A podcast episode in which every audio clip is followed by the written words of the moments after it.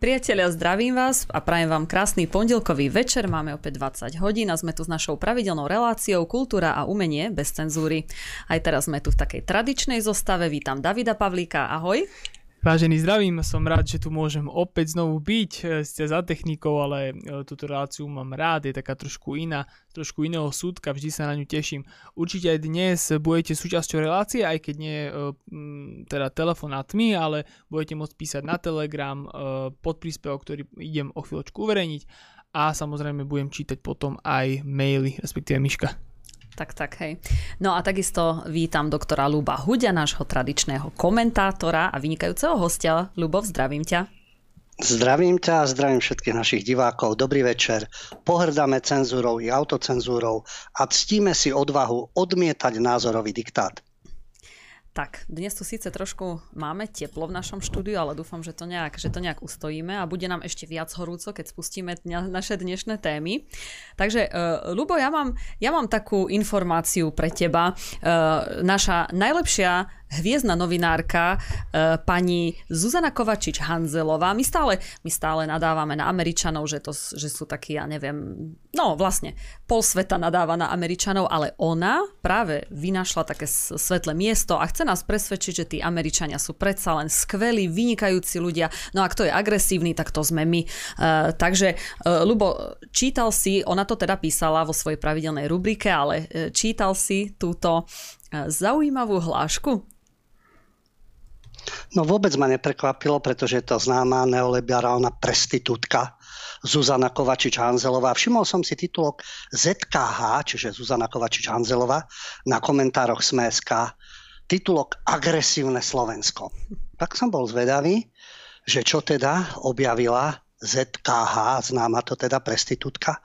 No a to, čo hovoríš na začiatku, ja si myslím, že v každej krajine, no niekde viac, niekde menej, sú ľudia dobrosrdeční, žičliví, ktorí pomôžu v ťažkej situácii a sú hulváti, primitívni, agresívni. Ja si nemyslím, že je to presne tak, že všetci Američania sú takí a všetci Slováci sú takí. Nie, nájdete aj tam takú skúsenosť, aj negatívnu, aj pozitívnu. No ale tu je tá tendencia, no u prestitútky to vôbec neprekvapuje, e, tá tendencia vyzdvihovať všetko, čo je americké, lebo je dokonalé. Nemusíme porovnávať. Ja viem, že inak je to v Rusku, inak je to v Číne, v Dominikánskej republike a inak je to v Polsku. Ale ten kult oslavný týchto prestitútov, to raz nepochopím. Takže ma zaujalo, čo je zase zlé, agresívne Slovensko? Áno, sú ľudia u nás hulvati, áno. Týka sa to, či je to v doprave, či sú to šoféry, či je to v službách, alebo kdekoľvek. A takisto sú ľudia aj príjemní. Len tých hulvatov a primitívov vlastne vidíte skôr, pretože sú hluční, dávajú o sebe vedieť a to agresívne správanie vás môže samozrejme e, provokovať a e, spôsobiť vám ako nepríjemné pocity. Ale že by sa to týkalo všetkých, no, prejdeme teda k tomu, k čomu dospela ZH, Zuzana Kovačič-Hanzelová v tej svojej úvahe, pretože bola v Amerike, bola v Indonézii, veď to je pekné. Však keď sa to niekomu nepáči, nech sa tam odsťahuje, keď je tam oveľa lepšie a každý má na výber samozrejme, ale spomínala, že pred pár mesiacmi teda moderovala konferenciu pre americkú obchodnú komoru. A boli tam ľudia z amerických korporácií, no to je úžasné, keď z amerických korporácií, priam nad ľudia.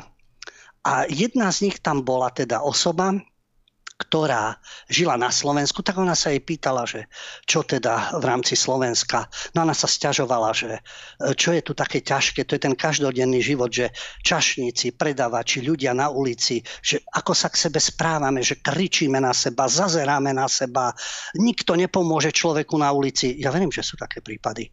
A aj mnoho takých prípadov a mnoho aj iných prípadov. No, dozvedeli sme sa teda, že toto je na Slovensku a dozvedeli sme sa od prestitútky Kovačič Hanzelovej, že keď bola v Indonézii, všetci voči nej boli ústretoví, dávali jej prednosť, dávali na ňu pozor.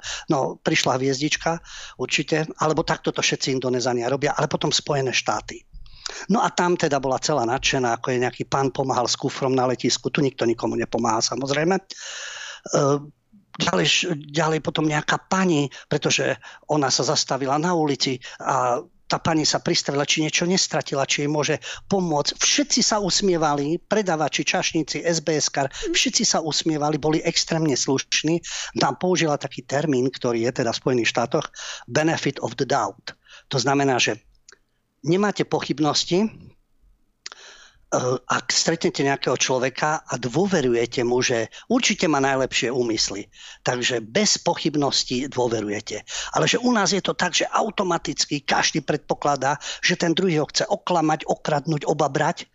No, fajn, keď e, sú ľudia aj opatrní a čo sa čuduje, veď to je tá prestitútka, ktorá tu ospravedlňuje tento systém, aký je úžasný.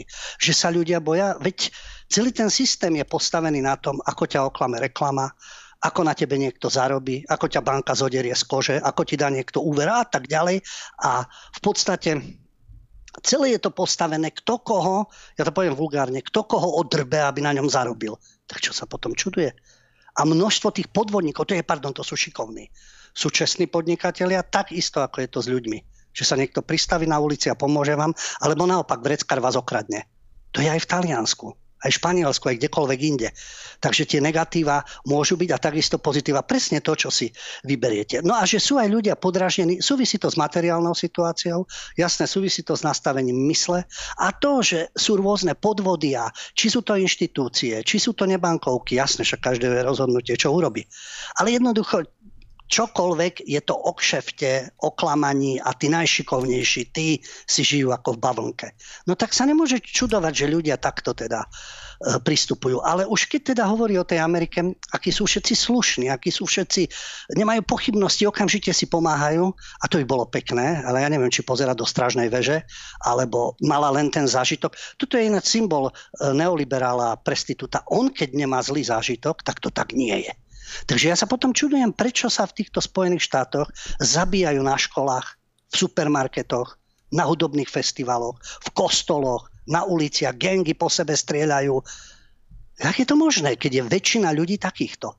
No, a keď vidíte, hlavne, že sa topia v drogách, v depresiách, všetko riešia násilím, kde je tá ich, tá, ten ich úsmev na každom kroku? O čom to tára táto europrostitútka, teda aj europrestitútka, aj mediálna prestitútka? Pretože poučuje nás o niečom, lebo ona mala takúto skúsenosť. Bodaj by to tak bolo. Ale dávam to len tak do kontrastu, pretože kultúra a umenie. A hneď sa pristavíme pri jednej nepríjemnej skúsenosti v tej úžasnej Amerike, ale znovu tvrdím, nájdú sa oponenti, koľko... áno, sú tam aj pozitívne veci, aj negatívne. Ale netvárme sa, že všade inde je najhoršie na svete a tam je raj. Meno herečka Eva Jeničková keď vám to niečo hovorí, tí, ktorí poznáte filmy o básnikoch, ako básnici prichádzajú o ilúzie, ako prichádzajú na svet. Séria tých filmov o básnikoch. A tá Eva Jeničková, to je tá vendulka utešiteľka od prvej časti na tom internáte. E, zahrala potom aj e, v iných filmoch, takže e, bola známa v Českej republike, alebo dajme tomu v rámci Československa, v Sneženky a Marši, takisto známy film ale odsťahovala sa do Spojených štátov. Prichádzala sem, nejaké tie plastiky, výborne vyzerala všetko ako ukážka Ameriky. A teraz vyšlo najavo, teraz sa teda e, k tomu vyjadrila, 4 roky už prežíva peklo. A stala sa obeťou napadnutia. Čo sa jej stalo? Vo Venice v Kalifornii sa prechádzala so svojím psom, zautočili na ňu dva pitbully. E, tí asi nemali dobrú náladu, aj tých majiteľi, asi neboli takí ústretoví ako Ganzelovej, celá Indonézia, celá Amerika, lebo pitbully sa na ňu vrhli a bolo to už pred 4 rokmi. A majiteľia neprišli pomôcť, ušli, ušli aj so psami. To boli asi nejakí zlí Američania.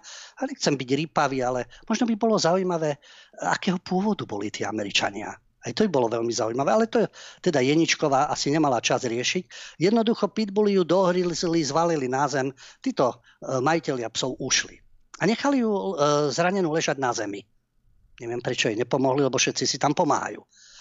A doplazila sa domov, najväčšiu chybu robila, nešla hneď k lekárovi. No tak najprv krývala ešte ako tak chodila, fungovala, ale zhoršovalo sa to tak išla k lekárovi. Tam je zistil, že má natrhnuté svaly, darcovskú šľachu jej museli dať. No jednoducho mala ako silné rany a museli ju dávať do poriadku aj v súvislosti s panvou, ale nesprávne jej nastavili liečbu v Amerike.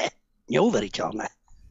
Posledné dva roky ju dávali teraz dohromady, pretože predtým jej nesprávne nastavili liečbu. A zmizol jej napríklad sedací sval. Nebola schopná uniesť svoju hmotnosť medzi tým chrbtica a tak ďalej, bedrový klb jej chceli meniť, ale našťastie nemenili, dozvedela sa, že keby to urobili, ako pôvodne plánovali americkí lekári, tak by skončila na invalidnom vozíku. No a teraz cez stránku GoFundMe si založila zbierku. Prečo? Lebo sa dostala do ťažkej finančnej situácie. Zdravotné problémy. O všetky úspory prišla a teraz prosí ľudí o pomoc. A snaží sa vyzbierať 50 tisíc dolárov aby mohla v liečbe pokračovať. Amerika.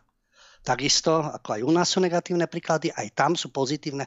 Prvá vec je, svojho času uh, slovenský kulturista Pipasik, ktorý trénoval ešte aj uh, roky Ostelona a podobne, keď tam ušiel, potom sa počase vrátil. Najprv mal rozhovory v našich médiách, potom už nemal. Pretože povedal, že Amerika je o tom, keď ste zdraví, mladí a bohatí. No a keď ste aj starší, ale ste bohatí, no tak je to v poriadku. Slovenský rozhlas, propaganda proamerická, proevropská, len ťažko nejaké objektívne informácie. Minule priniesli v takom svojom programe, ktorý mávajú pravidelne v sobotu, štúdio Svet, že milióny Američanov nielenže nemajú zdravotné poistenie, keď sa im niečo takéto závažnejšie stane, majú splátkový kalendár, sú dlžní poisťovňam, platia. Nie, že to sú tí, ktorí sa vyhýbajú zamestnaniam. Naopak majú aj dve zamestnania, aby splácali len dlhy, ktoré majú v rámci zdravotného poistenia a splátkový kalendár.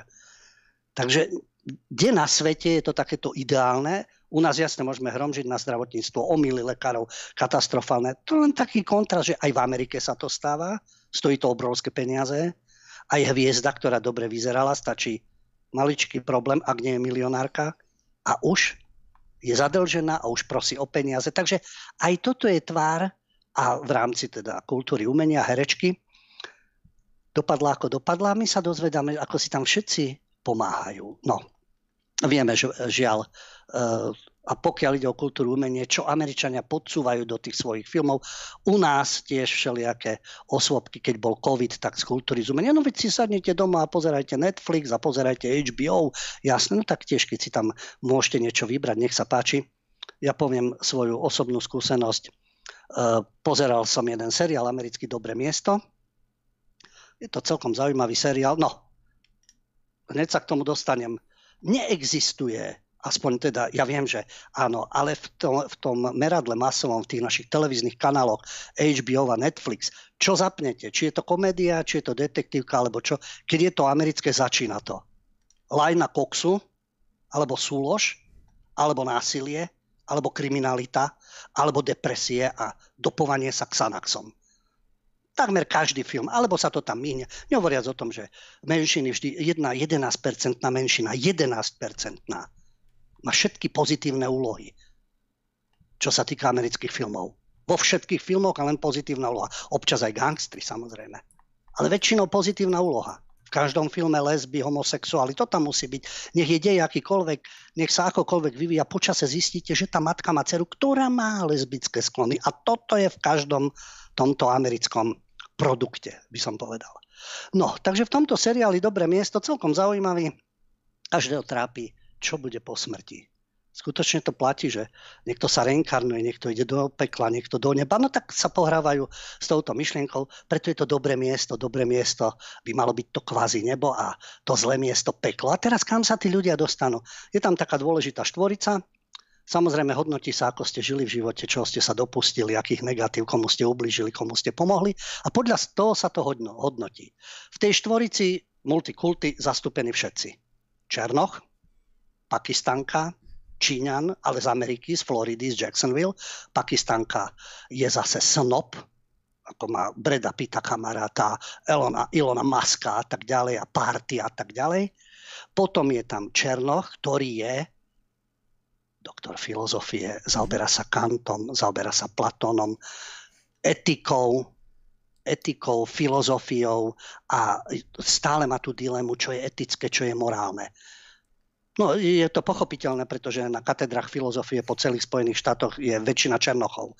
Je určite Etiópii, v Addis Abebe je um, univerzita, tam nepochybujem, že ak tam je filozofia, tak sú tam um, afroafrickí docenti a prednášatelia filozofie, ale taký bežný auto úplne nie. Tuto áno. Najmorálnejší, najetickejší človek a znalec filozofie od Platóna až po súčasnosť je Černoch. V poriadku.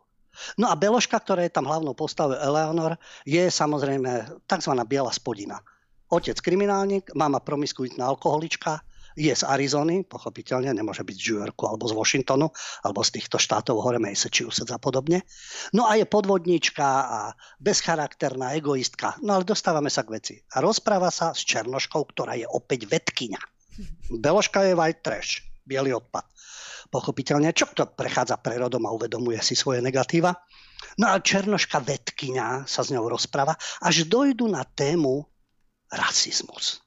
A tá doktorka Černoška, afroameričanka, alebo afroafričanka pôvodne, no, je to jedno, vysvetľuje, že ten problém spočíva my versus oni. To znamená, objasňuje to tej Eleanor, že snaha vnímať odlišné skupiny ako seberovné, s tým máme stále problém.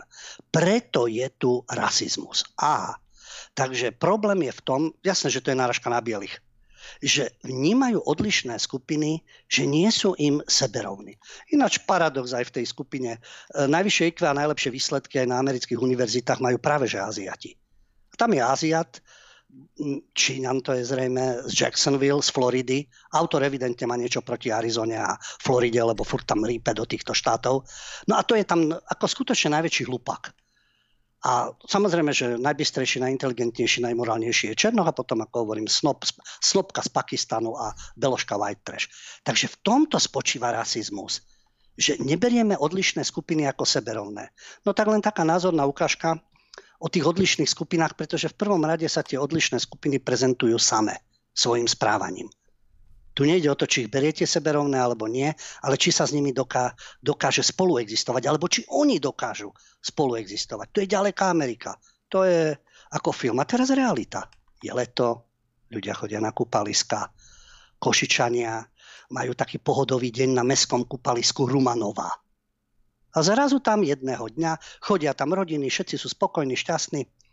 A príde tam skupina 200, 200 neprispôsobivých, marginalizovaných občanov. Treba hovoriť akých? No indoslovenských. Všetkých vekových kategórií.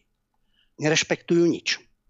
Žiadne pravidlá, žiaden prevádzkový poriadok. Vlastné pravidlá, ľudia, ktorí tam majú zaplatené, utekajú, pretože neprispôsobiví obsadia všetky bazény bez ohľadu na vek. Dospelí sú v detskom bazéniku. Odpadky, zvyšky jedal. Obťažovanie návštevníkov dozorujúci personál, keď im povie, že sa majú kúpať v plavkách, lebo sa kúpu v spodnej bielizni, v ponožkách, v trenírkach, v tielkách, ženy v nohavičkách, podprsenkách, deti, ktoré zase chodia nahé. A keď ich upozorní na niečo personál, ignorujú. Nič. Nemajú šancu plavčici. Tí ľudia, ktorí tam boli, sa vyjadrujú to, čo videli. Boli tam do poludnia, bolo všetko fajn.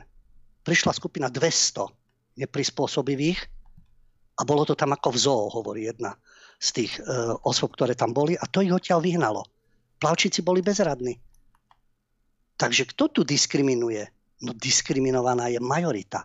A nie podľa toho, že tá skupina je odlišná, ale tým, ako sa správa a terorizuje ostatných. Dokonca tam došlo k dvom udalostiam. Jedna z návštevníčok dostala epileptický záchvat a ďalší chlap zase, no, jeho chyba, opitý, skákal do bazéna a zranil si chrbticu. No ale prišla záchranka, zdravotníci. Snažili sa im pomôcť menšina, marginalizovaná skupina neprispôsobia sa prišla pozrieť. Tak asi nemajú Netflix, nemajú HBO, hoci parabolické antény vidíte aj v osadách. No ale to bol zážitok, tak tam prišli, stiažovali prácu záchranárom a keď ich vyzývali, by uvoľnili priestor okolo zranených, tak na to nereagovali. Tak kto tu vníma iných, že sú neseberovní? Kto tu koho terorizuje? Tak o akom rasizme sa tu bavíme? E, pardon, o cigánskom rasizme? Bavíme sa o černožskom rasizme? Nie, to sa nesmie povedať. Takže táraniny na, e, v amerických filmoch o tom, že vlastne e, my robíme chybu, lebo ich nevnímame ako seberovných. No nie, keď vás niekto terorizuje, tak asi s ním nechcete žiť. A niekto si povie, to je ojedinelý prípad. No, otázke spolunažívania takých prípadov je od Ukrajiny cez Polsko, Maďarsko, Balkán, Slovensko, Českú republiku až po Francúzsko a tak ďalej. Že kto sa správa arogantne, agresívne. A ten problém treba pomenovať a nie tárať o rasizme, ale pomenovať to tak, ako to je. A žiaľ Bohu, takéto veci sa dejú. Takže niečo je kultúra a umenie, kde umelci odtrhnutí od reality buď majú len osobné zážitky, alebo teda presadzujú propagandu.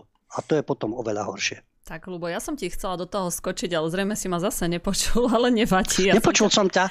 Keby Hej, som ťa počul, som prestanem, sa. ale nič nebolo počuť, asi Skype. Hej, nevadí, e, snažila som sa trošku. Ja som ešte k tej e, Hanzelovi chcela povedať, že veci môžeme všimnúť jednu jedinú vec na tej Amerike, že Hollywood, hej, tak aké sú reálne zábery Hollywoodu? Už to nie sú tie vychytené štvrte, ale tí bezdomovci a tie kvantá bezdomovcov, ktorí eh, sa museli usídliť pretože, eh, na tých chodníkoch, pretože už nemali z čoho platiť nájmy, už nemali z čoho platiť vlastne nič. Tak keď je tam taká solidarita s ostatnými, všetci si pomáhajú, tak prečo nepomáhajú tým miliónom ľuďom bezdomova? Takže asi takáto je realita, lebo už to, už to vychádza na povrch, už začínajú byť všade tie videá, všade e, tá tvrdá americká realita. Presne tak, pretože tam, keď je človek zdravý, tak ešte nejak vie fungovať, ale e, minimálne zdravotné poistenie tam stojí 300 dolárov mesačne. Takže tam, keď sa ti fakt niečo stane, tak si skončil ako bežný pracujúci človek s nejakou normálnou mzdou, tak to je, to je úplná katastrofa. Tak len toľko som k tomu ešte chcela povedať. A, ja, ti, ja ťa len doplním, e, keďže sme v kultúre v umení. Množstvo tých, e, ktorí sú na tej ulici, tam je mnoho ľudí afro pôvodu. A ja sa pýtam, kde je Oprah Winfrey, kde je Rihanna, kde je Beyoncé a Pav Didi a podobne a všetci tí milionári, ktorí sa predvádzajú na MTV, prečo nepomôžu svojim čiernym bratom a sestram? Že zlyhal systém? No zlyhal ale ten sa týka aj bielých, aj čiernych. Veď na jednej strane sú čierni milionári, pardon, afroamerickí milionári, a jak to, že sa vyšvihli v rasistickej spoločnosti, však v úvodzovkách, tak nech tým čiernym bratom a sestram, ktorí nemali toľko šťastia v živote, prečo nepomôžu? Prečo nefinancujú pre nich nejaké projekty, ktoré sa týkajú zdravia a sociálnych otázok a podobne? Zariadení rôznych pre bezdomovcov, No, neviem o tom. Oprah Winfrey nabehne do Afriky, no tak pomáhať afroafričanom.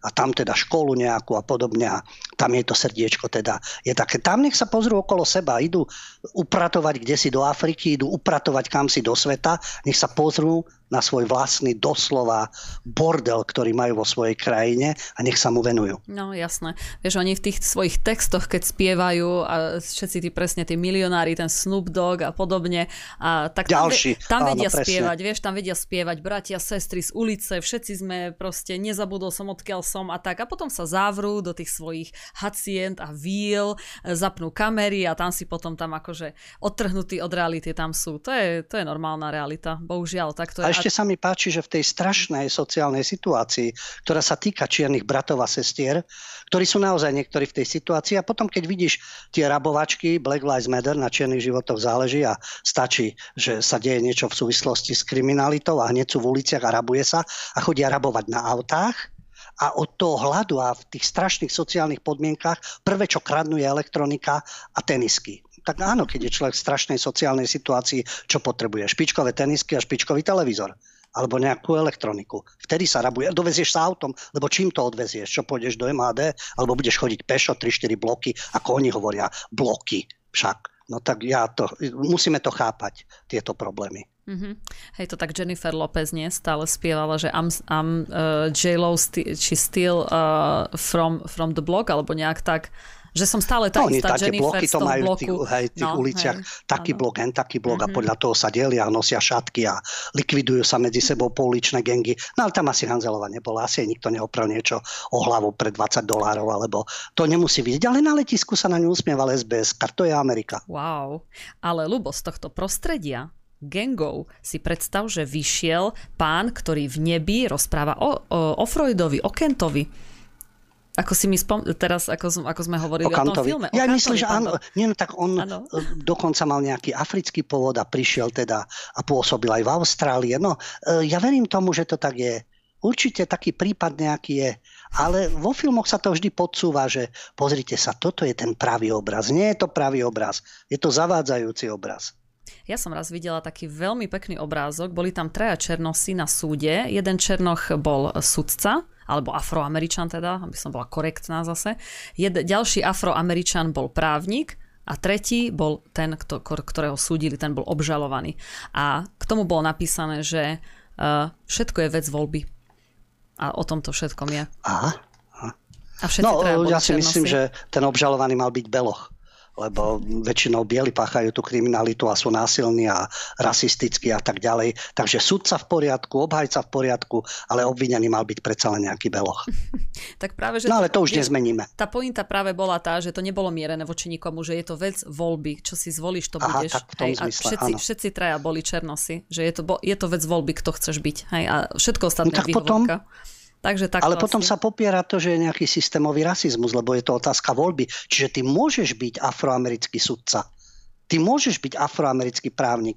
Veď Obamovci sedeli v Bielom dome, obidvaja právnici. Takže kto im bránil vo vzdelaní? Kto im bránil v dosiahnutí pozícií?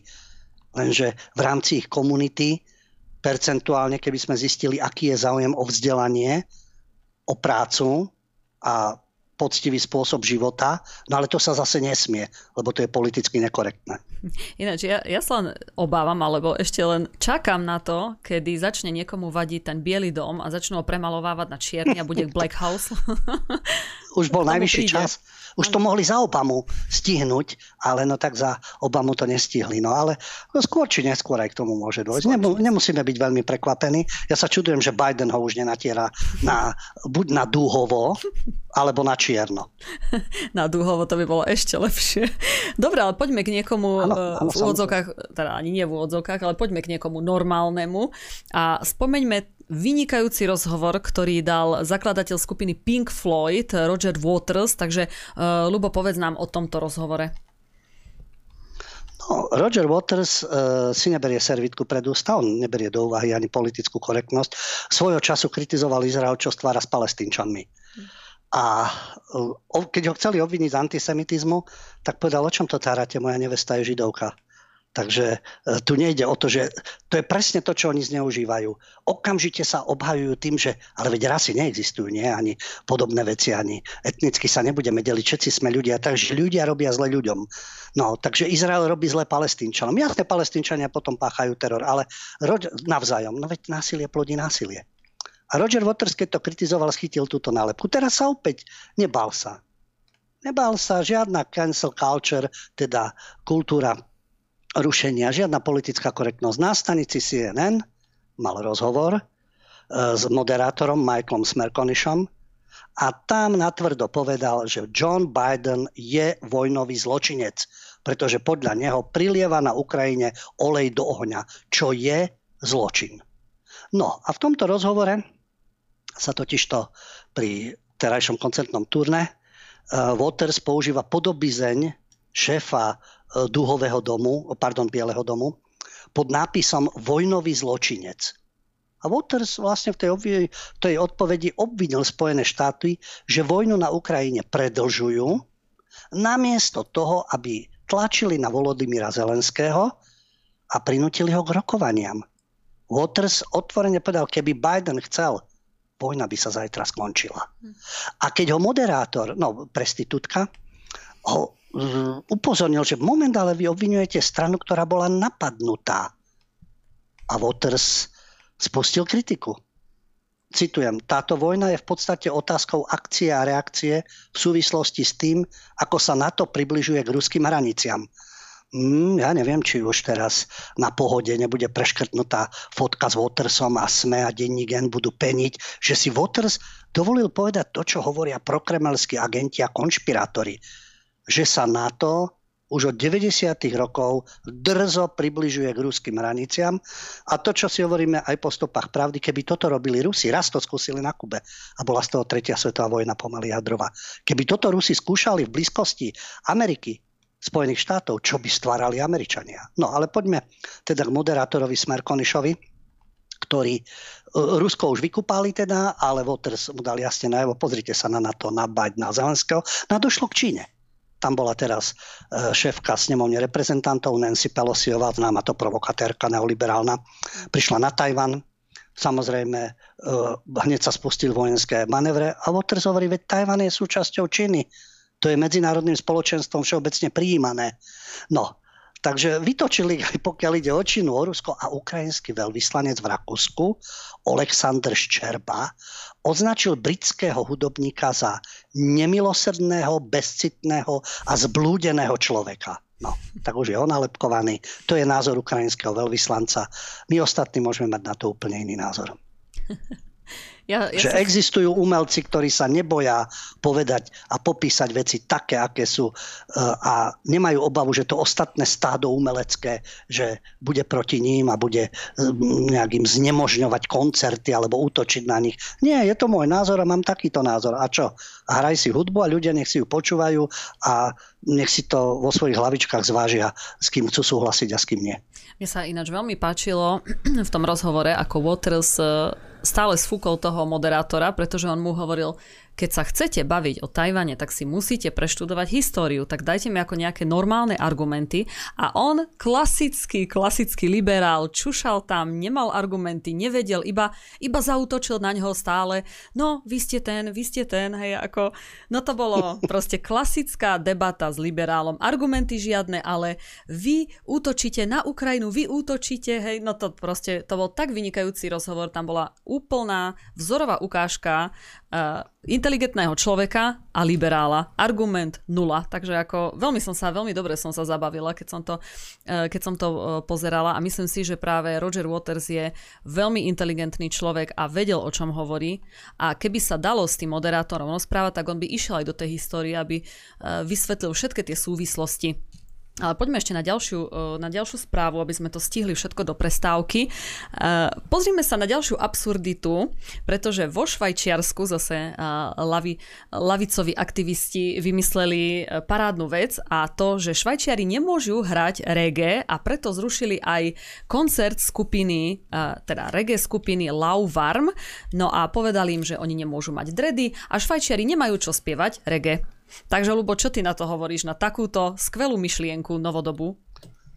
Ale veď správne, čo majú čo kradnúť inú kultúru. E, predtým, keď boli výhrady, že e, rôzne skupiny, a je to rôznych hudobných štýlov, aj v metale sú e, speváci a skupiny, ktorí nosia dredy. Je to moderné. Ale je to súčasť Jamajky, je to súčasť reggae, je to súčasť černožskej kultúry. Nech sa páči, veď to je ich afro, si ten mikrofón na hlave, čo bolo v 60 70 rokoch, čierni pantery, tie mikrofóny, tá obrovská hriva na hlave, ale veď to je ich vec, je to ich kultúra, rôzne vrkôčiky, dredy, nech sa páči. Tí to majú. Tento štýl, niekto iný má iný štýl. No ale vieme, že bieli napodobňovatelia, ktorí sa najradšej strkajú do nejakej priazne a majú tie výčitky svedomia, napodobňujú ako opičky niečo.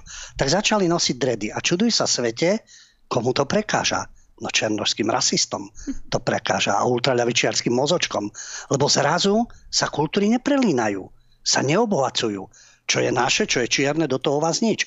A čo je vaše, to my všetko ako po, zrúcame sochy, zmeníme tabulky, zmeníme históriu, lebo nám sa to nepáči. No tak reggae skupina Lauarm v Berne si chcela zahrať v jednom ľavičiarsko orientovanom podniku Brasserie Lorraine. No ale tamojší aktivisti boli naštvatí, im sa nepáčilo, že bieli hudobníci zo Švajčiarska, zrazu je to dôležité, majú dredy tak sa stiažovali vedeniu podniku. No a ďalším zase prekážalo, že, že hrajú rege. To sa podľa ich radikálnej ideológie nesmie. No a síce mali rastafariánske účasy, členovia tejto hudobnej skupiny hrajú rege, aj tradičné oblečenie a tak ďalej, ale sú bieli. No jasné, že hudobný žáner reggae má svoj pôvod medzi černožským obyvateľom na Jamajke. Aj u nás je to populárne. Hrá sa reggae, hrá sa ska, nosia sa tie čiapočky v tvare tie baretky na hlavách majú v tvare jamajskej, teda vo farbách jamajskej zástavy. To je pekné, nie? Keby niekto nosil slo, vo farbách slovenskej zastavy alebo nejakej, tak to je zlé, to je nacionalizmus, to je primitívne. No ale keď nosíš jamajskú uh, zástavu na hlave, tak je to v lebo ty si Rastafarian uprostred Európy. Akurát taký detail, že v tej ideológii Rastafarianov je návrat do Afriky, do svojej vlasti. Tak neviem, či aj slovenskí, švajčiarsky, českí Rastafariani, alebo tí, ktorí sa na nich hrajú, s dredami. A reggae nie je zlá hudba, však je to zábavka samozrejme, ale keď to berú tak ideologicky, tak asi sa tiež vrátia do Afriky. Ale neviem, či by ich tam tí čierni bratia prijali, lebo tí zase sa vedia pohrať s bielými. Vidiu Africká republika, Zimbabwe a černoský rasizmus. No ale vráťme sa k tomu. Dominik Plume, Plumetac, no to nie je afro meno, to je kapelník tej skupiny, povedal, že oni neprovokujú a že to nie je kultúrne e, privlastnenie. Oni sa inšpirujú v iných kultúrach a hudobných smeroch a robia teda takúto, takúto hudbu. No, organizátori akcie sa ospravedlnili Ospravedlnili sa všetkým, ktorých koncert vyvolal zlé pocity, no ale potom si to rozmysleli a uh, už povedali, že nie je správne, že prerušili koncert. No. A to nie je prvý takýto incident, pretože niečo podobné zažila nemecká spevačka Ronia Malcánová, ktorá vystupovala na akcii organizácie Piatky za budúcnosť v Hanoveri. No to sú tie gretkine akcie. No v Hanoveri sa títo zelení a ekofanatici zišli a vyštvali ju z toho koncertu pre účes. Pretože ako Nemka nesmie nosiť dredy. Mm-hmm. Ona povedala, že teda nemieni si tie dredy ostrihať a bude koncertovať inde a podobne. Takže to je zaražajúce, že toto im pre... tak kto tu vyrába rasizmus? Áno, si beloch, tak to nesmieš nosiť, lebo to je naša černožská kultúra. Aha, a keď to bude opačne, čo vy stvárate, čo vy počúvate, kam chodíte, toto je naša kultúra, to by už bol rasizmus. Všimte ten posun v kultúre a v umení je posun, že jednoducho afroteror môže byť na každom kroku ešte aj tým, tých kritizujú, ktorí sa im vnúcujú do pozornosti. Veď oni hrajú tú hudbu, nosia tie dredy, nemajú výhrady voči tomu, že je to černožská kultúra. Naopak, sa tomu prispôsobujú. No a vidíte, ešte to schytajú, pretože Švajčiari a Nemci nesmú. Takže veľmi svojrázny prístup. A to opäť svedčí o zvratenosti týchto neoliberálnych mozočkov a ultraľavičiarských a ekofanatikov a podobne, ktorí, ktorí pristupujú teda k ľuďom a kádrujú ich, hodnotia, znemožňujú. No tak nie je toto cenzúra? nie je toto obmedzovanie slobody prejavu? No je samozrejme. Oni tomu budú hovoriť liberálna demokracia. Ja tak akorát rozmýšľam, že Nikolsonové asi tiež niekto v Bruseli povedal, že nemôže nosiť dredy, keďže nie je afroameričanka, lebo si ich dala dole, tak asi už veľa to ano, vysvetľuje ano. momentálne. Takže Nepo, tak. Nepochválila sa prečo, tiež to bolo trendy, ano. samozrejme trendy, alebo multikulty. No, tak keby išla do toho Švajčiarska na ten koncert, možno, že by eh, aj tak nedostala rozum, že pozri sa, čo ty tu šaškuješ uprostred Slovenska so svojimi dredami, lebo chcem byť zaujímavá a chcem byť taká. Však buďme všetci k sebe slušní a ľudskí. Ale sa aj pozrime, že tá druhá skupina, na ktorú, teda, na ktorú sa zameriava, ako sa správa. Mm-hmm. Ale, to sú keď... výsledky ich konania a uvažovania. Ale keď si tak zoberieš, lebo aj tak je to chorý svet, veď už to kde sme už dospeli, že človek sa nemôže, e, nemôže počúvať alebo skladať hudbu, aká ho zaujíma. Veď je to úplne chore. Prečo sa napríklad nepustili do Eminema? To je jediný biely, však on sa sám presadil v tej reperskej hudbe napríklad. Prečo sa do neho nepustili? Ale chudáci, mne ich bolo normálne ľúto, že oni tu s tými, s tými dreadmi išli zahrať. Vieš, ide o hudbu, hudba má spájať a už sa tam ešte ťahajú rasy, už sa tam e, ťahá úplná proste politika, propaganda. Je to, je to strašné, keď už to má dopad aj na hudbu. Ale vieš, že tieto aktivity vyvíjajú tí, čo majú plné ústa rasizmu, fašizmu, tolerancie, ľudskosti a vzájomnej prepojenosti ľudí. A pozri, ako kádrujú, kto čo môže. A ešte samozrejme, že vedenie podniku vystrašené tí organizátori takto zrušia, potom sa ospravedlňujú. No jedna trapná komédia. Hmm. Lubo, ale ty tiež by si asi nemal chodiť na metalové koncerty, lebo nemáš dlhé vlasy, proste nespadáš no, do toho tak vieš čo, e, ale zase v rámci tej metalovej kultúry najprv boli tie dlhé vlasy, ale potom do toho došli aj krátke účesy, aj vystrihaní a podobne, takže tam ako nie je to striktne, ani nikto nikomu nič nevyčíta v metále. Sú tam aj dredisti. Samozrejme, niekto by mohol povedať, čo to má spoločné s metalom. Metale nikdy dredy neboli, až teraz je to moderné. Začali s tým nu metalové skupiny v Amerike, Korn a tak ďalej. A samozrejme niektorí, Eluvejtie, spevák, takisto, dokonca fínsky folk, folk metal, takisto sú tam s dredami. Niekto by mohol vyčítať, že čo vy tam vo Fínsku s dredami šaškujete a, a hráte niečo takéto. No. no tak, ale nikto to nerieši. Nikto s tým nemá problém. Ale práve títo, ktorí idú kázať ostatným, tú ľudskosť, humanizmus a multikultúrnosť. To sú najväčší kádrovací a rasisti. Ja tak rozmýšľam, Lubo, že či je v metále, či poznáš nejakú afroamerickú skupinu metalistov? Uh, jedna bola takáto skupina a už v 80 rokoch, ale názov ti nepoviem, ale už sú členovia, tak vieš, že metalové skupiny máš aj v arabskom svete, máš aj v Indii, máš aj v Indonézii, dievčata dokonca, ktoré majú hijab na hlave a mm. hrajú metal, takže už je to všade, kade to je, ale uh, jasné, že pokiaľ sa pozrieš na divákov, keď sú veľké koncerty, Váken a podobne a iné takéto akcie, no tak keď si vyhodnotí, že koľko tam je iných ako bielých ľudí, no maličko ich tá hudba neoslovuje. Oslovuje ich iná hudba. Jasné, že aj mnoho mladých ľudí zase má rado rap. V repe sú tiež rôzne vyjadrenia a rôzne texty, pochopiteľne dokonca aj kritické k systému a novému svetovému poriadku, takže tam je to tiež textovo rozlišené, ale takisto by mohli afroameričania protestovať, že to je naša kultúra, hip-hop, rap,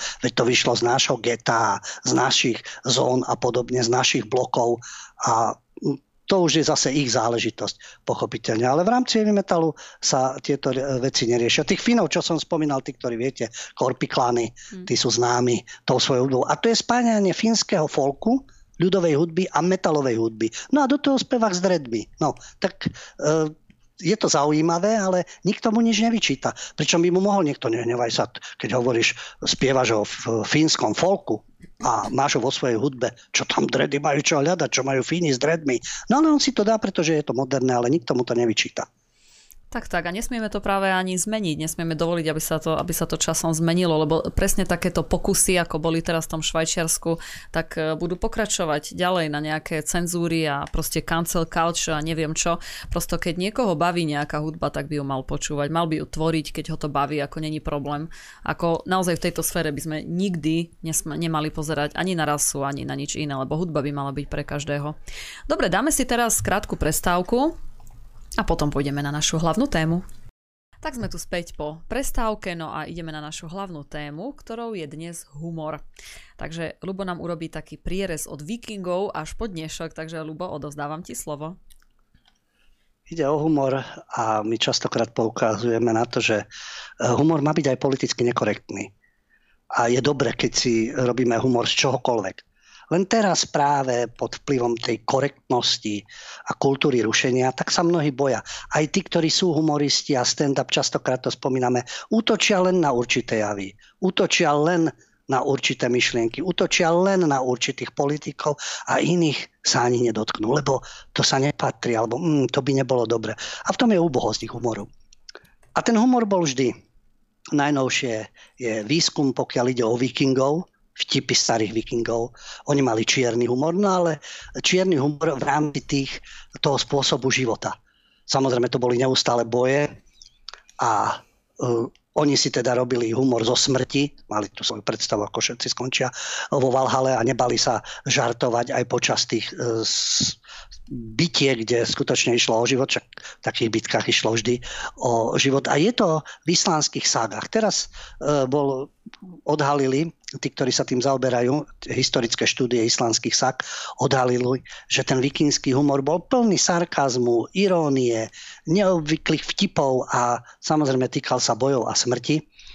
A tie ságy boli uh, spísané v stredoveku ako príbehy vikingov ktoré sa samozrejme sústredujú na to, aký spôsob života viedli vikingovia.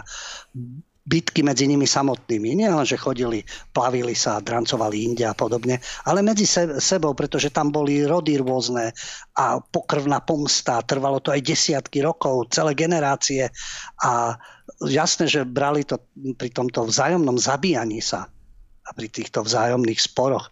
To brali aj s určitým humorom, aj ten svoj vlastný koniec. Historička Trine Bulová z Arhuskej univerzity v Dánsku študovala ságy, ktoré sú teda obdarené čiernym humorom a boli predávané ústnou tradíciou. Od roku 900 do roku 1000 nášho letopočtu si sagy rozprávali, rozprávači predávali z generácie na generáciu a po roku 1200 ich začali zapisovať. Tí, ktorí boli gramotní, mnísi, lebo už prestupovali na kresťanstvo, vzdelaní. No a tak sa potom tie sagy šírili do ďalších severských severských krajín. Tam boli prikra, prikrášlené, prehnané a zodpoveda to histórii, pretože niektoré tie verše boli nájdené aj na runových kameňoch z doby vikingskej. Nebali sa smrti, tak boli vychovaní. E, v podstate tie, tá ich viera bola spojená aj s legendami a e, to bolo súčasťou ich života. No a verili teda, že ten bojovník, ktorý zomrie v bitke, bude odmenený. A tým, tou odmenou bol ten posmrtný život. A Trine Bulová je historička, ktorá študovala teda tie islandské sagy a hovorí o tom, že do tých ság pridávali čierny humor a sarkazmus, aby neboli nudné tie príbehy. A také typické tie vikingské vtipy, ktoré sú v tých ságach, tam sa bijú medzi sebou synovia e, náčelníka, jeden druhému napríklad otne peru, ten, teda, v rámci tej sáky je to uvedené, povie, že nikdy som nebol síce nejak mimoriadne pekný a toto mi na atraktivite nejako nepridá. No, tak takéto humorné vložky sú tam, alebo naopak, keď uh, opäť tí najbližší bojujú medzi sebou a jeden druhému otne nohu, tak uh, ten, v tej ságe samozrejme to je, tam dávajú ten humor. Jeden z nich teda hovorí, je pravda, že veci sa nevyvíjajú podľa mojich predstav, ale keď sa napijem, môžem pokračovať ďalej v boji. No a podľa tej ságy aj obidvaja zomreli. Takže je tam ten čierny humor, sarkazmus, jasne, dodatočne. Asi pri tom odťati nohy asi nemal náladu hovoriť takéto veci, že á, nevyvíja sa to podľa mojich predstav. Ale v tej ságe to je.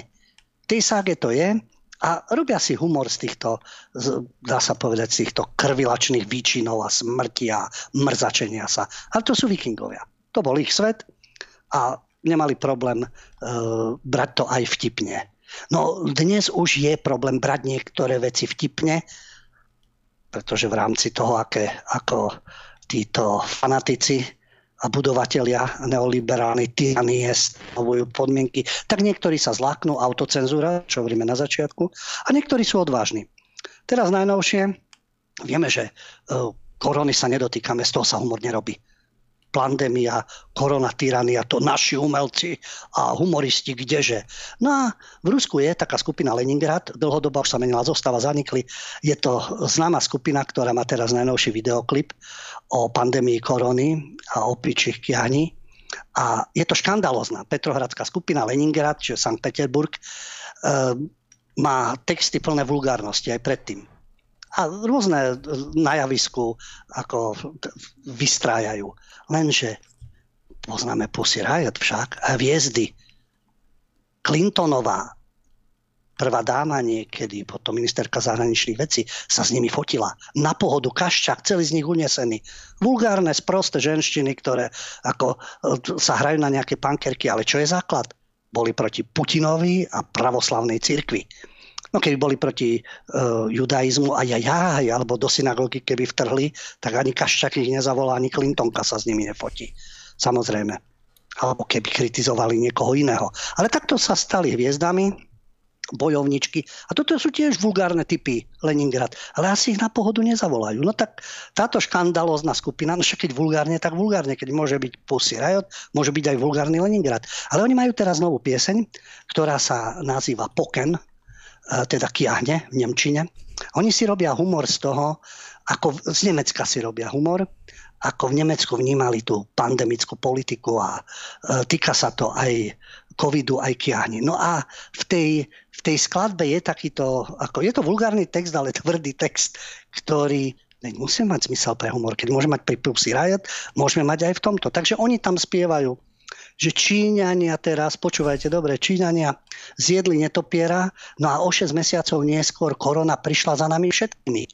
A zrazu nejaký kanibal, ja to poviem slušne, mal pomer s opicou, no a teraz máme kiahne, áno. A či sa to im páči alebo nie, dávame Európanom niekoľko rád. Oni to spievajú v ruštine, veď Leningrad. Či už ste normálni alebo bisexuálni, nesúložte s opicami. Majte odvahu to ovládať, zastaviť sa, lebo ináč dostanete opičie kiahne. A mali by ste robiť to, čo sa od vás očakáva. To znamená dievčatá. Tam je opäť vulgarizmus, čo s dievčatami. Ale niečo nie je v poriadku s vašim mozgom, pretože chcete opice. Pohlavie ale e, je určujúce. Dávajte si pozor, s kým súložite. Na svete je toľko pekných dievčat, na oblohenie je toľko hviezd. A znovu, či sa vám to páči alebo nie, dávame Európanom niekoľko rád. Či ste normálni alebo bisexuálni, nesúložte s opicami a majte odvahu sa ovládať alebo dostanete opičie kiahne.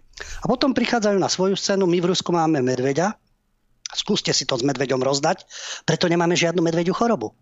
Takže nebuďte nechutní a opäť tá rada, nesúložte s opicami, lebo dostanete opičie kiahne a nesúložte ani s opicami, ani s rybami, ale jednoducho dávajte si na seba pozor. Bože môj, odpust mi. No, takže áno, je to sprostý text, vulgárny text, ale nemožno si robiť srandu z Nemcov? Nie, to v žiadnom prípade však. Alebo z Ukrajincov napríklad, keby si niekto robil humor. A ešte z covidu a z opičích kiahni. No, takže áno, skupina Leningrad bez problémov, kiahne. Môžete si to na YouTube pustiť, tá skladba tam je, žiaden problém, zopakujem znovu, Leningrad, Poken. No a je to taká ich hudba, samozrejme cítiť tam ten ruský vplyv a folklór a zároveň takom pop poňatí. A ten textík je v ruštine a dole sú nemecké titulky, ale ten text si nájdete aj na internete. Takže to, to je humor, áno, vulgárny a taký, aký je, ale prečo sa báť humoru? A znovu vraciam sa tomu, čomu nie sú schopní naši stand-upisti, lebo to sa nesmie pochopiteľne. A to je marginalizované menšiny. Spomínal som Rumanova, jak sa správali, alebo jak sa správajú aj v iných prípadoch. A prečo o tom nehovoriť? Prečo to zatajovať? Prečo obviňovať ľudí z rasizmu? Svojho času bola väčšia odvaha, ja neustále spomínam, ale oprávnene, lebo nenachádzam dnes takúto odozvu, ako bol program Tele Tele, Suchanek Genzer, čo parodovali televízne vysielanie na nové a v rámci nový sa to vysielalo. A tam napríklad, pokiaľ ide o marginalizovanú skupiny, si dovolili taký humor, ktorý už dnes verejne si nikto nedovolí. Tam bol program v rámci teda relácie Je to pravda? kde teda jeden človek číta príbehy a ostatní posudzujú, či je to pravda alebo nie. Tak si tam robili humor František Ringo Čech, známa to postava aj z kultúry, aj z politiky. Samozrejme, že ho tam šikovne premenovali na František Bingo Mnech. No a e, medzi divákmi bol Cigán, teda Indočech a Skinhead. No a e, Bingo Mnech tam čítal príbeh, je to pravda? Ale začínalo to tým, že prvý bude hádať Skinhead. No ale cigán sa spieral a hovoril o tom, no moment, ale prečo by mal on prvý, prečo nie ja? A Žilkova, ktorá potom obhajovala tie marginalizované skupiny, tam ešte bola odvážna, to bolo začiatkom 21. storočia, a hovorí v rámci tej scénky, no preto nebudete prvý, lebo my sme žrebovali, kto začne. A tá koruna, ktorou sme žrebovali, zmizla. Takže na vašom mieste by som mlčala. Tak sa Indoček odmlčal, a na to teda hovorí ten prednášajúci príbeh, či je to pravda. Poznal som jedného Róma, ten chodil poctivo do školy, potom po základke ho vzali s najlepším prospechom na gymnázium a potom išiel študovať na vysokú školu. Dnes pracuje ako finančný poradca v USA. Nikdy nezobral nič, čo by mu nepatrilo a nikdy neklamal. Je to pravda, alebo to nie je pravda? No ozval sa Indoček prvý, že je to pravda, lebo takých romákov je plno. Suchanek hovoral. A tvrdí, ja som tiež chodil na vysokú školu, aj moja rodina chodila na vysokú školu. Neviem síce na akú, ale vysoká bola, mala tri poschodia. No tak takýto krutý humor Jasné, že to nebola pravda s tým, jak je finančným poradcom v USA, no ale môže byť niekto finančný poradca v USA. Aj europoslanca máme, takže takýto hnusný, škaredý humor, asi dodatočne by to chcelo, aby ich zavreli. No tak toto si dovolili povedať. A čo, by, čo bolo na tom také ako nepriateľné? No a teraz je taký seriál Liga mužskej múdrosti, Tretí diel už bol, je to na YouTube, môžete si to nájsť, Liga mužské moudrosti. No a autorom je Kolečko, režisér a scenarista. No a tam sú tiež veci, ktoré ako ja aj vyvolávajú vlnu nevôle u týchto prebudených vouk a u týchto stupencov e, politickej korektnosti. Napríklad, tam sú tri časti, ale riešia tam problémy transrodovosti, zmeny pohlaví a medzi tou partičkou, ktorá sa schádza v krčme, je samozrejme jeden Indočech, ale práve Indočechovi prekáža to, čo sa deje v rámci LGBTI. On naštíví klub LGBTI a tam počuje, ako si bývalá žena sa stáva mužom a vyberá si, eh, poviem to, ale je to takto, tam typ penisu, pretože ako chlap si chce vybrať určitý typ. A ten klub sa nazýva Pekelný klub. A ten Indo Čech príde do krčmy medzi tých svojich kamarátov, tí sú všetci bieli. A hovorí, ale to je hrozné. Tu už je ten pekelný klub, Uh, teraz to došlo do Orlovej, viete, Ostrava a spolok, a to môže zájsť kamkoľvek. Predstavte si stredopohlavný futbal u nás na baníku.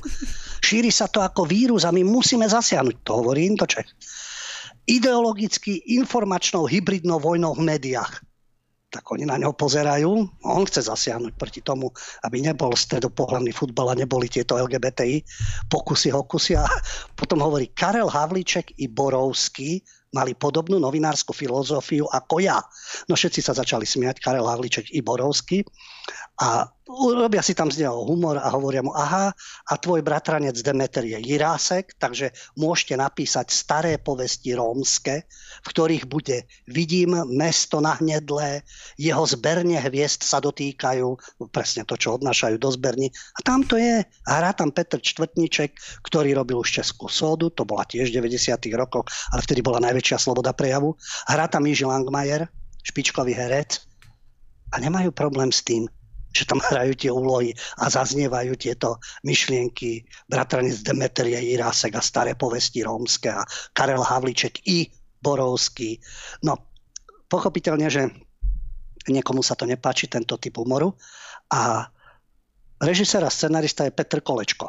On už písal seriál Most, tam bola tiež zmena pohľavia, spolužitie s Indočechmi a podobne. Okresný přebor, e, to bolo tiež ako vtipné. A teraz poskytol rozhovor pre XTV.cz. A hovorí, v humore je predsa dovolené všetko. Riešiť, či sa nejaká komédia dotkla niečoho vážneho, je niečo, nad čím ani neuvažujem.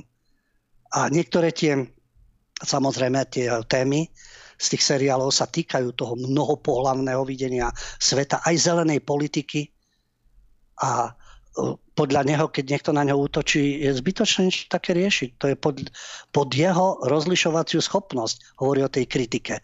Lebo cenzory videoportálu YouTube zasadli samozrejme a snažia sa niektoré veci blokovať.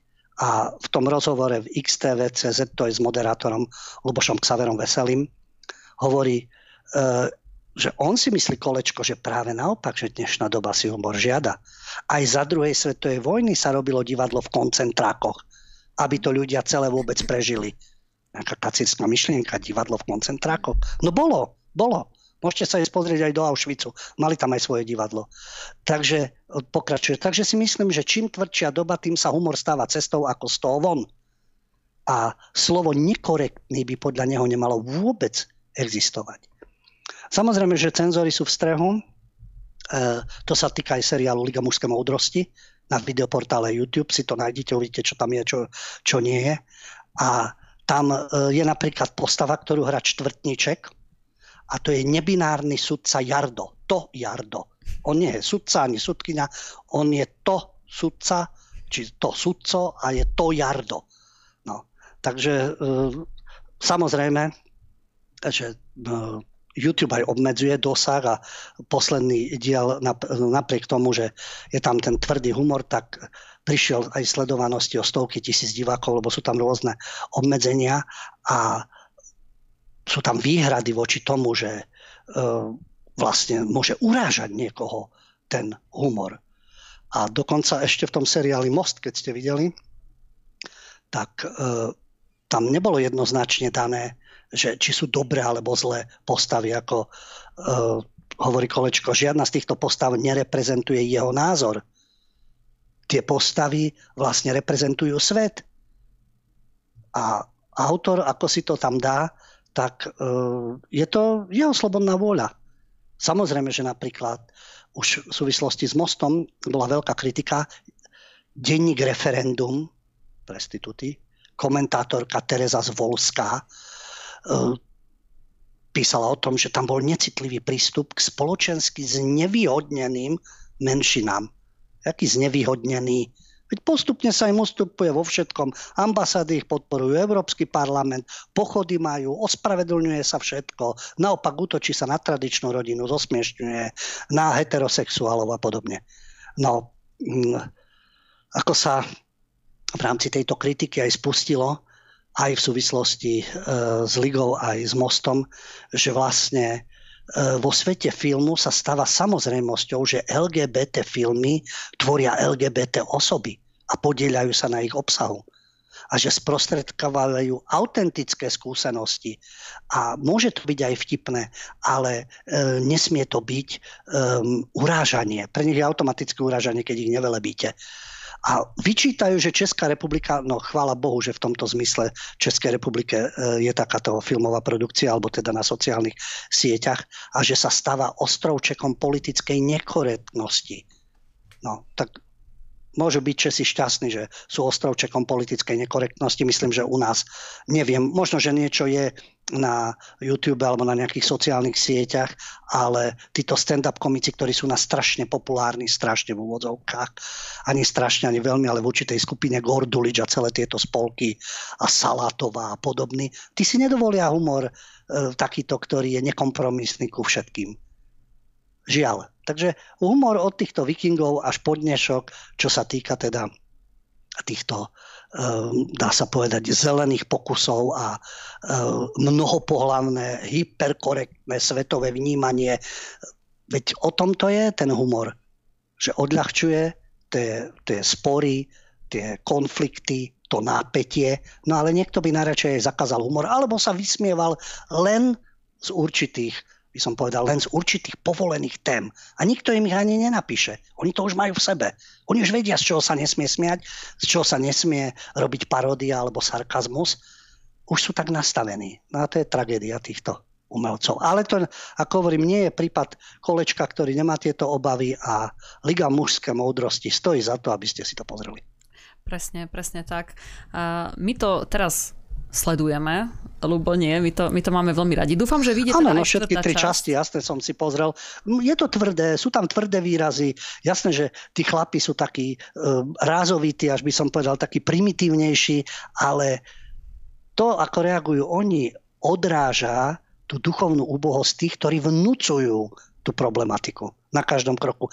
A ja hlavne oceňujem to, súkromí môžu mať názory, aké chcú, že sa neboja do toho ísť ten Petr Čtvrtníček, čo je teda veselá kopa, ten ide vo všetkom možnom. A Jiži Langmajer, že nemajú ten strach, ja v tom hrať nebudem, lebo tam sú zosmiešňované marginalizované skupiny, mohlo by sa to spájať s môjim názorom a neboja sa, ani kolečko sa nebojí. Mne niečo takéto na slovenskej scéne chyba. Verím tomu, že sú nejakí chlapci, ktorí čosi nakrúcajú. E, myslím, že mm, niečo je na sociálnych sieťach, kde aj z covidu sa vysmievali, aj my sme niečo takéto uh, spomínali a uh, viem, že sú aj takéto projekty, ale takto odvážne, že by to uh, malo aj určitú podporu, aby to sledovalo aj množstvo ľudí a malo to určitú odozvu, tak je dobre byť ostrovčekom politickej nekorektnosti. No, Lebo to, to dodáva, dodáva človeku aj odvahu, aj tú schopnosť nepodliehať tým rôznym nátlakovým skupinám.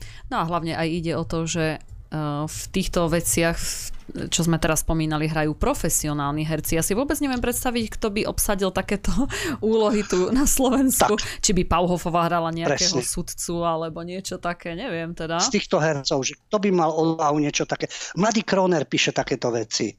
Uh, syn herca Kronera. Uh-huh je myslím režisér a e, má takéto, možno sa ozvú aj diváci alebo dajú tipy, že áno, ja som niečo podobné videla v okovide a bolo to výborné, zosmiešňovali tiež všetky tieto opatrenia, ktoré boli a bolo to nad vecou. Takže áno, existujú aj takéto projekty, ale ako, tie nemajú takú publicitu ako to, tieto salátové gorduličovci a na aktualitách títo rôzni pseudokomici, ktorí vlastne upevňujú transatlantické väzby, európske hodnoty, kult, Madame Čaput a podobne. Hm. Ja som sa raz stretla so, s Kronerovým synom a som sa ho pýtala, že bolo to na premiére teraz neviem, čo to bol za film, no to bolo tu v Tatrách, to je jedno a som sa ho pýtala, že, že či by dal priestor ako nejakým novým hercom, alebo že ako to, či vôbec na Slovensku funguje taká vec ako casting, lebo v Čechách to funguje, tam sa dá sa povedať, že preraziť ceca akože dá približne, ale tu sa preraziť nijak nedá, alebo dostať sa medzi tú akože e, hereckú smotánku, pretože uh, tu nie sú vypísané ani casting, ja som kedysi bola aj v agentúrach rôznych slovenských, ani nikdy, ani raz som sa nedostala cez uh, teda do reklamy som sa raz dostala, ináč, ináč vôbec ani neboli castingy a práve, že Jakub mi to tak po, potvrdil a mi povedal, že vieš čo, my si tu už po, proste po známostiach, kto s kým koho pozná, tu toto nikto nerieši, že by, že by sa obťažoval robiť nejaký casting alebo pre nejakých neznámych ľudí, i keď talentovaných, ale to je jedno. Takže asi takto tu dnes funguje. Ale že by niečo napísal alebo niečo nakrútil, také, že nejaké protisystémové, to fakt neviem o tom. Skôr by som, skôr teraz som mala pocit, že on je skôr taký liberálny, ale možno, že mu, možno, že mu kryjúdim, neviem.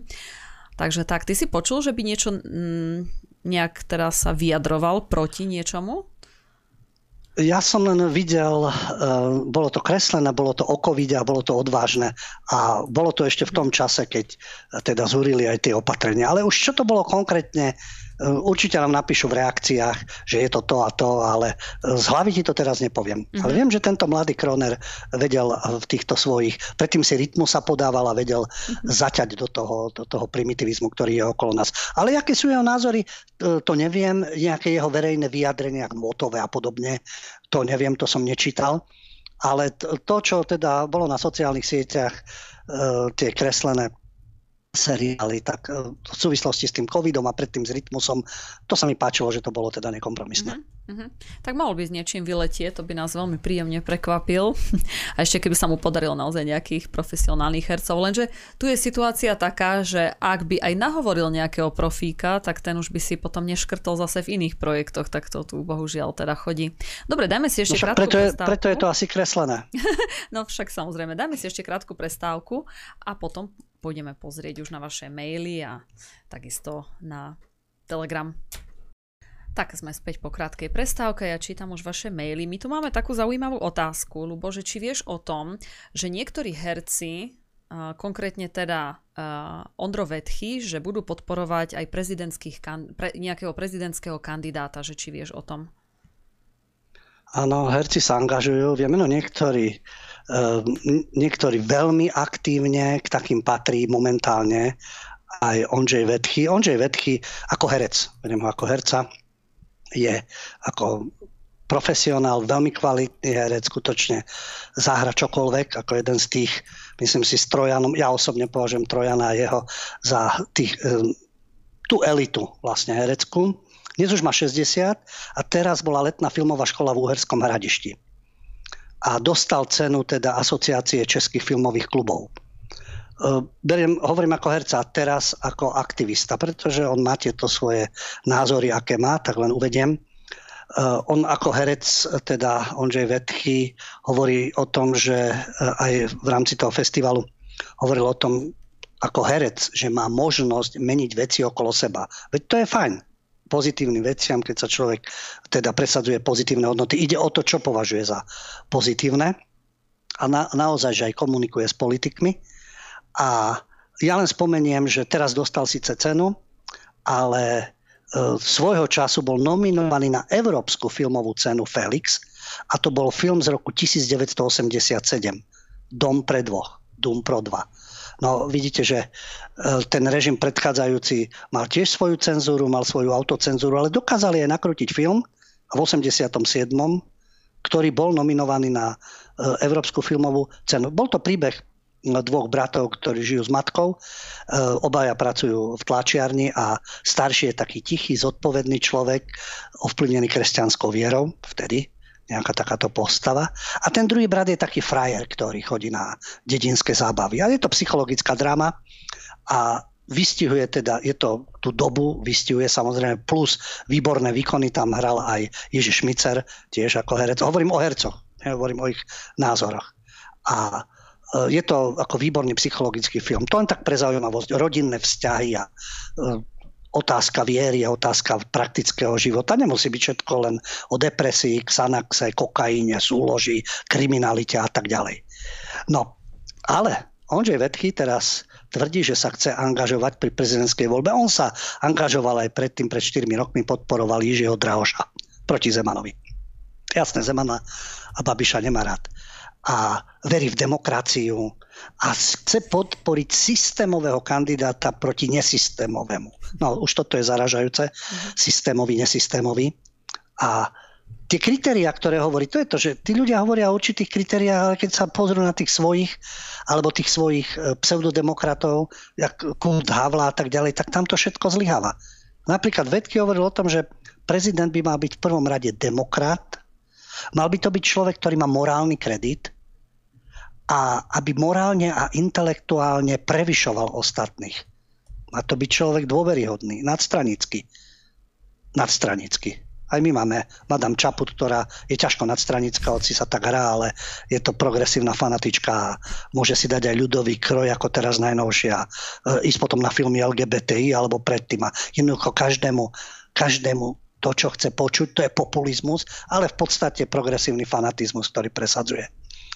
A pokiaľ ide o toho prezidenta, má byť zodpovedný za svoje rozhodnutia, má si priznať, že sa aj míli, má byť veľkorysý a tak ďalej. Všetko možné a má to byť človek, ktorému budú ľudia oddaní. No je to krásna myšlienka, nepochybne, veď ako hovorí pekne. Ale napríklad, zastáva sa teraz generála Pavla. Je to úžasný človek, ktorý ušiel obrovský kus cesty.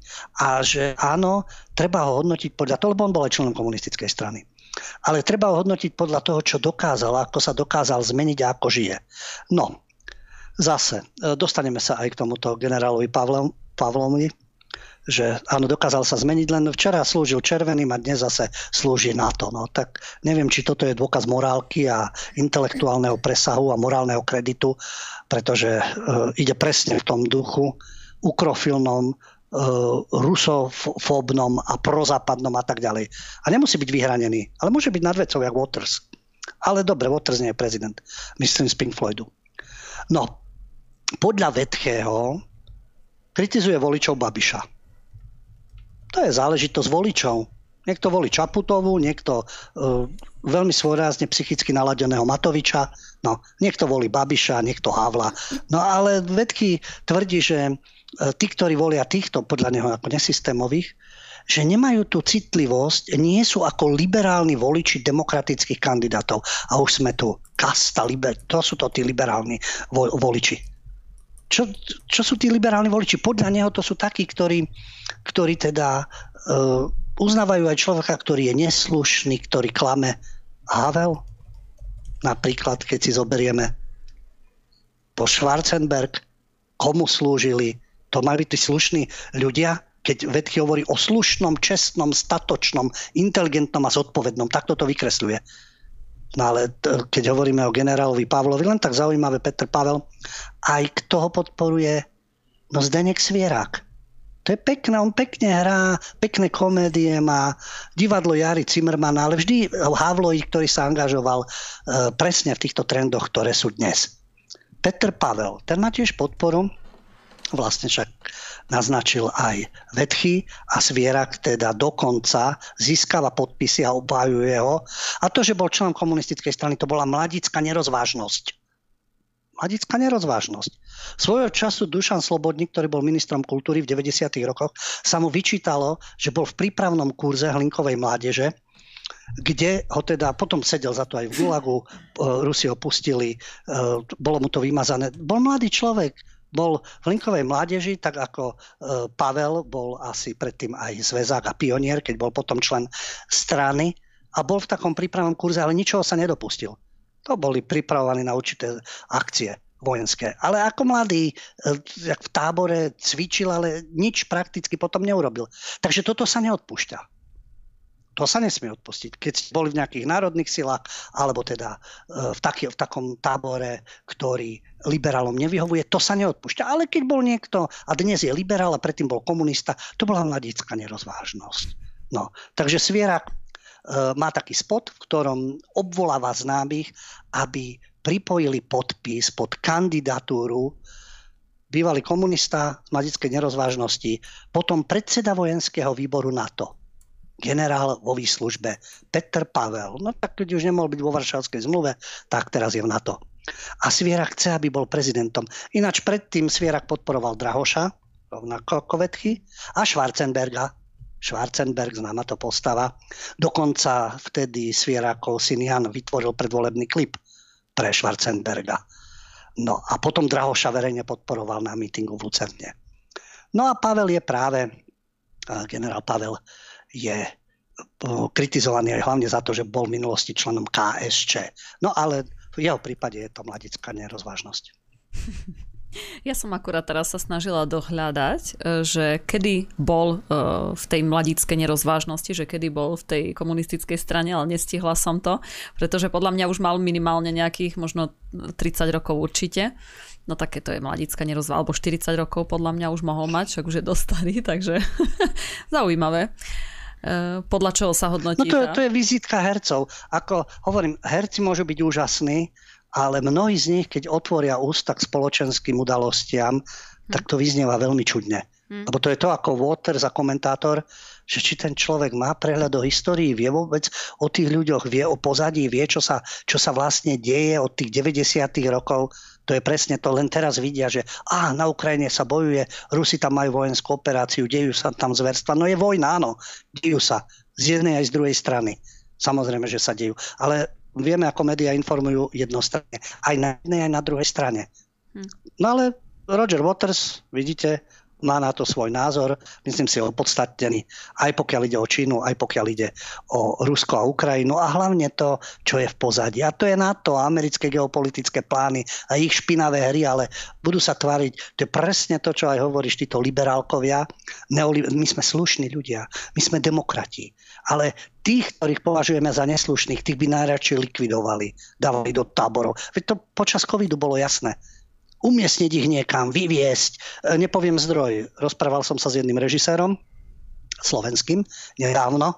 E, bol metalový koncert e, Judas Priest v Bratislave, tak s jedným režisérom, ktorý má blízko k tým hercom, ktorí sa prezentujú veľmi liberálne. Hovoril, že bol zhrozený počas covidu, čo tárali, že čo s tými ľuďmi, ktorí nie sú zaočkovaní, čo s nimi. Ale oni budú roniť slzy, keď vidia nejaký koncentrak. Nech ronia, ale boli by schopní robiť to isté. A to je to hnusné pokrytectvo týchto komediantov. Tak. A to nebolo len medzi hercami, ale medzi, povedzme, aj redaktormi, bolo to aj v televíziách, e, ako tak myslím. No to áno, len sme v kultúre a v umení, tak preto spomínam umelecké kruhy.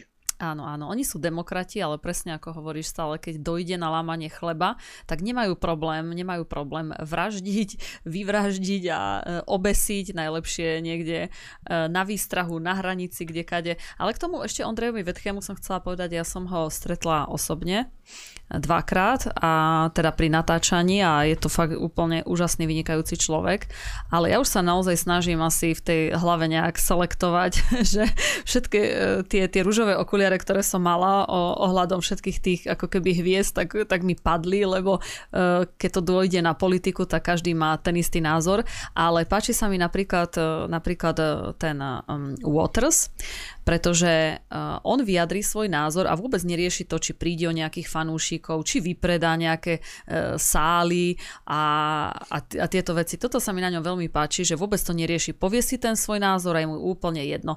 Ale zase ako je v tej situácii, že na Pink Floyd bude vypredané vždy, nech si bude rozprávať, čo chce. Ale páči sa mi ten jeho taký nezištný ako keby spôsob, že lebo veľa, veľa ľudí z hereckej branže alebo zo spevackej branže by možno, že sa aj ozvalo, aj čo e, počula som tiež rôzne informácie, ale každý povie, no ale teraz tí fanúšici a teraz ako e, prídem o nich, alebo mnohí sa mi otočia chrbtom, no ja potrebujem z toho ako žiť a peniaze a to, takže je to také, že ten Waters proste ide svoje a, a stále je populárny a je to proste fajn a tak to má byť. Dobre, Lubo, ja som ešte chcela... Ako Jarek Nohavica. Áno, presne. Jarek Nohavica tiež vypredá bez problémov svoje koncerty a nemá problém si povedať svoj názor. Presne a toto, tak Nohavica to je naozaj veľký človek a, a má svoj imič celé tie roky, nevytrča, e, nechce teda imidžom e, vytrčať a, a on je, to je, to je úplne iná kategória človeka ako veľmi zácna samozrejme, tak to myslím. Ale ešte, ešte máme pár minút, ja by som ešte dala takú vsúku e, do tejto našej dnešnej relácie a to so slovom sologamia, pretože ja som, ja som našla tento, uh, tento názov na tvoj podnet, e, ktorý, ty si, ktorý si mi písal pred reláciou, že niekto si vzal samého seba a trochu som si, trochu som si to načítala a dokonca našla som také, takú definíciu toho slova, že keby ste náhodou nevedeli, to je nový výraz, je to výraz sologamia, to znamená, že niekto si vezme samého seba. No a teraz... Uh, podľa, tejto, podľa priaznívcov tejto praktiky, teda citujem teraz, to vedie k šťastnejšiemu životu a človek si tak môže potvrdiť vlastnú sebehodnotu. Takže je to paráda a v, v angličtine sa sologamia niekedy označuje termínom ako self-marriage čo ale tiež môže znamenať uzavretie manželstva bez kňaza. No ale tak self-marriage, to je ako nový trend, keby ste nevedeli. V 21. storočí tu je to uvedené, že zažíva veľký rozmach, hlavne medzi bohatými ženami. A od roku 2014 uh, ponúka ponúka jedna cestovná kancelária na Kyoto, čiže v Japonsku, že nám rovno balíčky sologamných e, svadieb na mieru, ale väčšina manželiek, teda samých seba, manželiek sú manželky, ktoré neboli e, pôvodné s klasickou svadbou.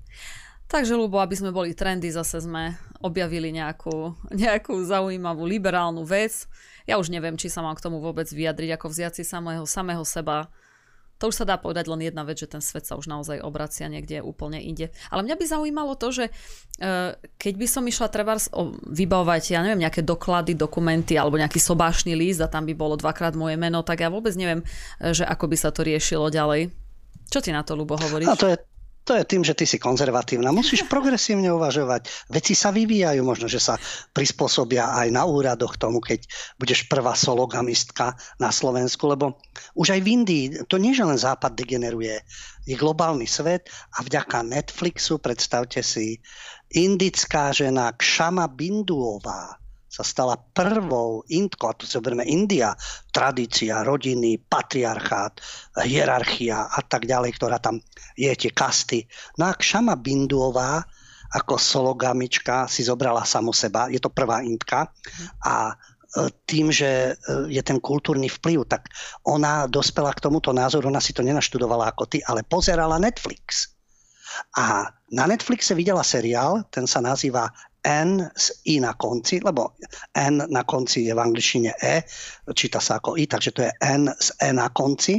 A to bol príbeh o dospievaní mladej, mladej siroty, dievčaťa, ktorá zažila v detstve zneužívanie. A tom seriáli je e, veta chcem byť nevestou, ale nie manželkou. Tak áno, ľudia majú rôzne traumy, je to, e, ako, je to hnusné, keď niekto sa dopúšťa týchto vecí. Je to zvratené ten človek je poznačený na celý život. E, ja osobne tiež mám ten názor, keď sa za znasilnenie, ja neviem, či dávajú 3 či 4 roky alebo 5, pričom tá osoba je poznačená na celý život. Jej príbuzný jej najbližší príbuzný. Takisto majú všetci, celá rodina má traumu, lebo nejaký primitív si nevie dať so sebou rady a dostane nejaké 3-4 roky, 5 rokov, zaslušné správanie vyjde vonku. Jasné, že tam je ten proces dokázať, nedokázať, sú aj zneužívania mýtu, ja viem, okolo toho je, ale samotný ten princíp. No takže toto zneužívané dievča, jasné, že malo ten pocit, že asi ťažko chce s niekým byť, ale to je seriál. A táto, Kšana, Kšama Binduhová, pozerala Netflix, videla seriál, tak sa rozhodla, že si zoberie samu seba. 24-ročné dievča, celé šťastné, že nepotrebuje k ničomu súhlas od niekoho iného, nemusí premýšľať o tom, že čo ten partner. No, svojím spôsobom je to egoizmus a narcizmus najhrubšieho zrna. Ako môže sa schovať za to, že jasné, nie, nie je to len o tom, že ten chlap je patriarcha a zneužíva. Áno, sú aj takíto Áno, žiaľ Bohu, sú takíto chlapi, ktorí mlátia ženu, zneužívajú, týrajú rodinu a teraz ako riešením je čo? Sologami? Áno, nie kultivovanie rodiny, kultivovanie e, tých partnerov, aby sa k sebe takto správali. Takže riešením je sologamia je to, aj experti tvrdia, že je to sebeláska, to sú sklony, pokiaľ ide o narcizmus a napriek tomu teda, že sú tieto trámy rôzne a India tam je naozaj tie trestné činy proti deťom neustále narastajú. A táto teda sologamistka si dala vytetovať na ľavé zápestie, má tam vytetovaný hrob a na ňom je nápis odpočívajte v pokoji patriarchát a rodové pravidlá. No veď áno, veď má na to svoj názor, samozrejme, patriarchát, matriarchát, myslím si, že tie vzťahy by mali byť vyrovnané, o tom by to malo byť, ale zoberiem si samého seba, vlastne rozhodujem samo seba, no tak to je potom ako individualizmus, egoizmus, sebaláska, narci. To nie je riešenie problémy. Aby toto bolo vzorom, no ale však Netflix, tak to ani len v tomto smere, takéto veci chrli. No tak áno, aj toto sa deje, keď si pozriete Netflix a môžete sa inšpirovať a tá intka môže byť aj pre niekoho vzorom. Žiaľ, že to takto funguje aj v tejto dá sa povedať, pakultúre. Tak potom vieš, aby si v 40 nenechala zase laserom odstraňovať to tetovanie, to sa môže stať, že zmení názor. Alebo sa nasíti samú, samej seba, alebo zistí, že je sama k sebe nepríjemná a bude si hľadať partnera. Alebo sa rozvedie sama so sebou ešte. Že čo taký rozvod?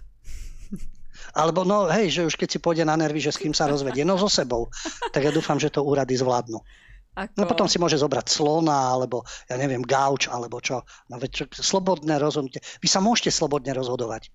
Keď ide o vaše telo, keď ide o perverznosť, keď ide o chtíč, keď ide o pudy. Len nemajte názor, nejaký iný názor na vakcínu, na multikultúrnosť, na vojnu, na revolúcie, na deep state a rôzne tieto spoločenské veci. Tam nesmiete mať iný názor. Ale pokiaľ ide o tieto veci, tak môžete byť gauč a zobrať si žeriav a podobne. Ja som milo čítala, že jedna žena sa, e, sa vydala za luster, za svoj luster. No! Ježiš, no, to bolo... No a to, a to som dokonca pozerala taký mini dokument ešte o nej, tak ona prišla domov, začala akože Eh, hladkať luster, rozprávala sa s ním. Nakoniec teda sa vzali asi a žijú šťastne. Ale ona zase, presne ako hovoríš, ona bola, ona, ona bola poslušný človek pre systém, ako vyšinutá, ale poslušná No hlavne nevytrčala. To je jedno, že už mala doma luster. No je to... Je to Má luster samozrejme a nebude, nepôjde vôbec voliť, alebo bude voliť ďalších takých blbcov. Pre systém ako stvorená. Ale má pocit, že to je slobodná spoločnosť. Lebo v tyranii by jej zakázali sobáš s lustrom. No možno sobáš by jej zakázali, ale keď si zavrie dvere bytu, tak e, pre mňa za mňa môže mať vzťah, ako hovorím, aj e, s nejakým lustrom, dajme tomu s kobercom alebo so stenou, to je jej vec, pokiaľ tým nikoho neobťažuje, ale robiť z toho spoločenskú záležitosť a ešte hovoriť o nejakých právach. Mm. Jasné, že v SME už bolo, ako treba chápať aj pedofilov. To je potom. Poďme ešte ďalej a ďalej a ďalej a tam je tá sloboda. Ale skús povedať iný názor na Zelenského alebo na Čaputovu. Jaj, tam už nie je sloboda, tam už je autocenzúra a dávaj si hm. pozor, čo povieš, lebo hneď dostaneš nálepku. No. Ale pokiaľ ide o od pasa dole, tak môžeš, ja neviem, zamilovať sa aj do výfuku na svojom aute. Ja si myslím ale, že tu pani čaká manželská kríza v zime, lebo keď vypnú elektrinu, tak luster nepôjde, tak to bude masaker. Tak to no bude nič, kríza. No nič, vhodné lieky si myslím, že by to vyriešili trošku, aspoň potlači, otupili teda tieto zmysly. Dobre, tak ja si myslím, že uh, touto témou by sme mohli uzavrieť aj dnešnú reláciu. David, ďakujem ti veľmi pekne za účasť. Ďakujeme a majte sa.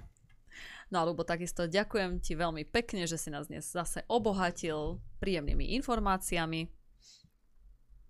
Ďakujem za spoluprácu, vám všetkým za pozornosť. Keďže je toto dovolenkové obdobie a všelijaké letné výjazdy a zájazdy, e, v piatok tu totiž nebude Jano, takže relácia postup pravdy nebude. Znovu sa vidíme a počujeme v kultúre a v umení budúci pondelok. Dovidenia, do počutia. Tak, tak, Lubo, ako hovoríš. No a my sa zase uvidíme v stredu. Zajtra máme teda uh, teoreticky e, voľno od relácií, ale v stredu uvidíte spravodajský blok Buďte v obraze, no a potom ešte zatiaľ neavizujeme, ale čaká nás o 20.00 špeciál, takže e, sledujte aj Telegram, aj YouTube, ale teda hlavne Telegram, budeme tam potom dávať v stredu avizo. Takže majte sa krásne, prajem vám krásny pondelkový večer, dovidenia.